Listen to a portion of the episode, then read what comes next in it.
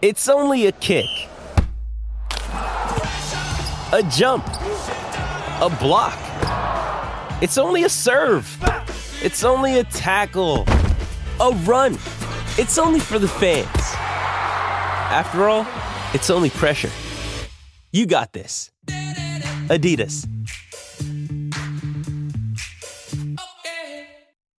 One of my favourite women athletes. I've interviewed her playing Farah Palmer Cup, Super Rugby Aupiki, of course, part of the Women's World Cup, Rugby World Cup winners last year, and a long-time member of the New Zealand Sevens team, very decorated. And she's now plying her trade in the NRLW, wearing the sixth jersey for the St George Illawarra Dragons. Tyla Nathan-Wong joins us. G'day, Ty.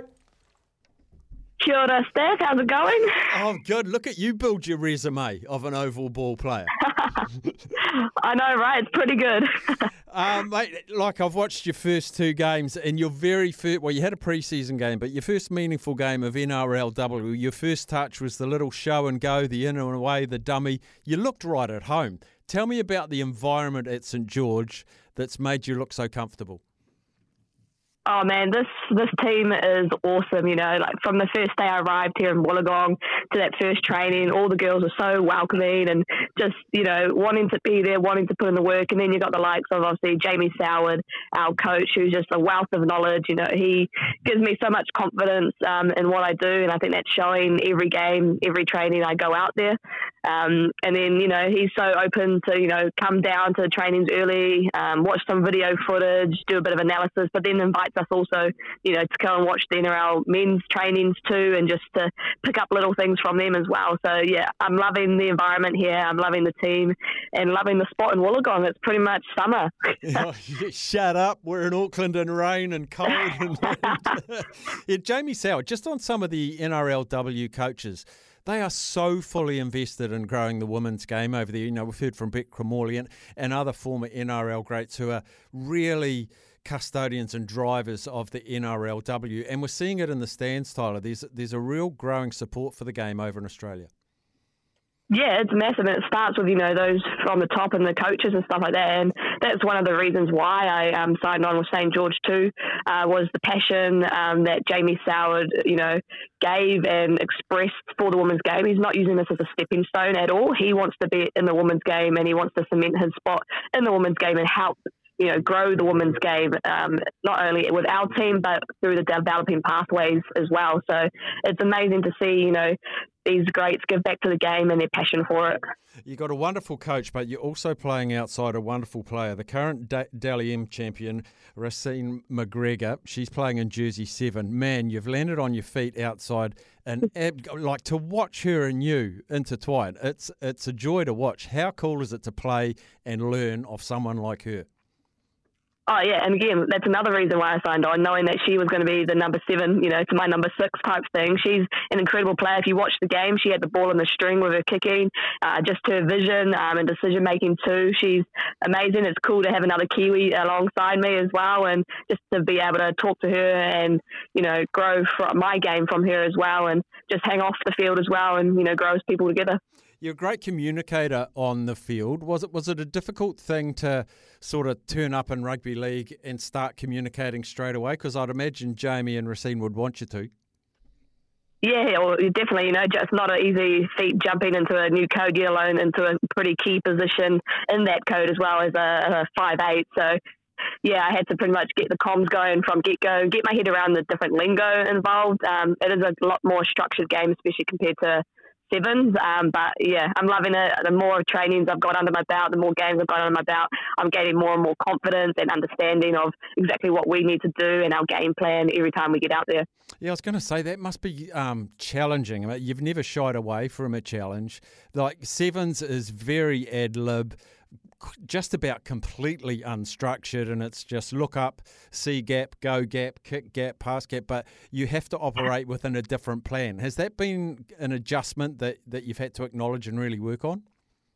Yeah, that was definitely one adjustment um, that I had to make. Um, obviously, they still want you to play, you know, that what's in front type thing, but at the same time, be very clear with your communication, your organisation, especially when it comes to the forwards. You know, they get into the, the washing machine a bit in the games where they're work, they work so hard. Like the forwards, man, they work so hard taking runs up and making all the tackles. So, you know, if you're really clear and specific to them, then it just gives them confidence too um, in regards to where we want to be. And, you know, we lead the game plan um, in regards to our team being the, you know, halfback and five eight and stuff like that. So, yeah, does a little bit of adjustment as well as the different tackling styles. Sevens and rugby and junior, you know, you want to cut their legs out, then you can get over the ball faster here. You want to be up top, you want to wrestle, you want to slow the ruck down, the, the play the ball speed down so that your teammates can get back 10. Uh, two games, you've won one and lost one. Uh, just as a latent viewer, a massive improvement across the whole team just in that one week differential. Uh, 32 16, you went down to the Knights and then you flogged the Eels 38 12. As a player, was there a massive noticeable difference in the team performance just between those two games? Uh, for us, I think it was like the potential was there. Like we saw glimpses of that in the first game. We just lapsed a little bit, and one of the things that let us down was we weren't slowing that play the ball um, speed down at all. And so, you know, Newcastle got on a bit of a roll, and then we gave away too many penalties through our poor and lack of discipline. Whereas I think we tidied all of that up um, this uh, weekend just gone, and that showed. And then obviously, you know, everyone stuck to the game plan, knew exactly what we wanted, and it comes away with a win, as Jamie says. You know, you know, you stick to the plan, and then look what happens. It's the team that sticks to the plan the longest is the team that wins, and that showed over the weekend. Um, you know, it's a pretty quick turnaround this time for us. We've got a Thursday night game against the Roosters, um, who are pretty, you know, stacked with some pretty good players, um, and also coming off a loss themselves. So we know it's not going to be an easy one. It's at the SCG. Everyone's talking about it, how amazing it is to play there, and I'm looking forward to it. How different does the game plan change depending on opposition in rugby league? Yes, it does. And it's like anything though, same with rugby, you know, depending on what country we're playing at the time, your game plan changes slightly. Um, and yeah, it's the exact same thing in rugby league, you know, you, you got you have different players um, and how they go. So the coaches, you know, like anything, they look at the games beforehand from those teams. They set up a game plan. You go out and execute it throughout the week in training. This time we've only had like one main training because of the quick four or five day turnaround. So we've got captain's run tomorrow. We our last opportunity to kind of put the icing on that game plan and then come out Thursday ready to rock and roll.